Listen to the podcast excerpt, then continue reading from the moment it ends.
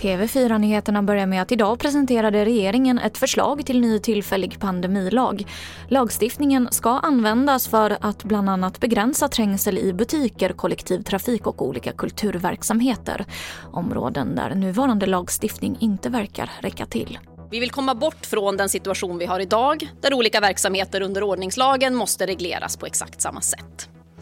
Och vid ett allvarligt läge görs bedömningen att regeringen behöver utökade befogenheter för att kunna besluta om mer långtgående åtgärder. Det handlar om nedstängningar av till exempel butiker, kollektivtrafik, shoppingcenter och andra verksamheter som omfattas av lagen.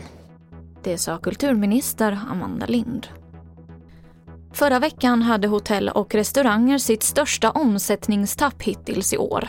Det här rapporterar SVT om. Omsättningen är nu 54 procent lägre än förra året enligt statistik som tagits fram av Swedbank makro.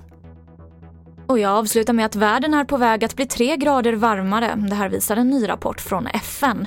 Nyheten kommer under ett år av minskade växthusgasutsläpp som en följd av coronapandemin. Och enligt FN så beräknas utsläppen bli omkring 7% lägre i år än tidigare. Och det var det senaste från TV4 Nyheterna. Jag heter Emily Olsson.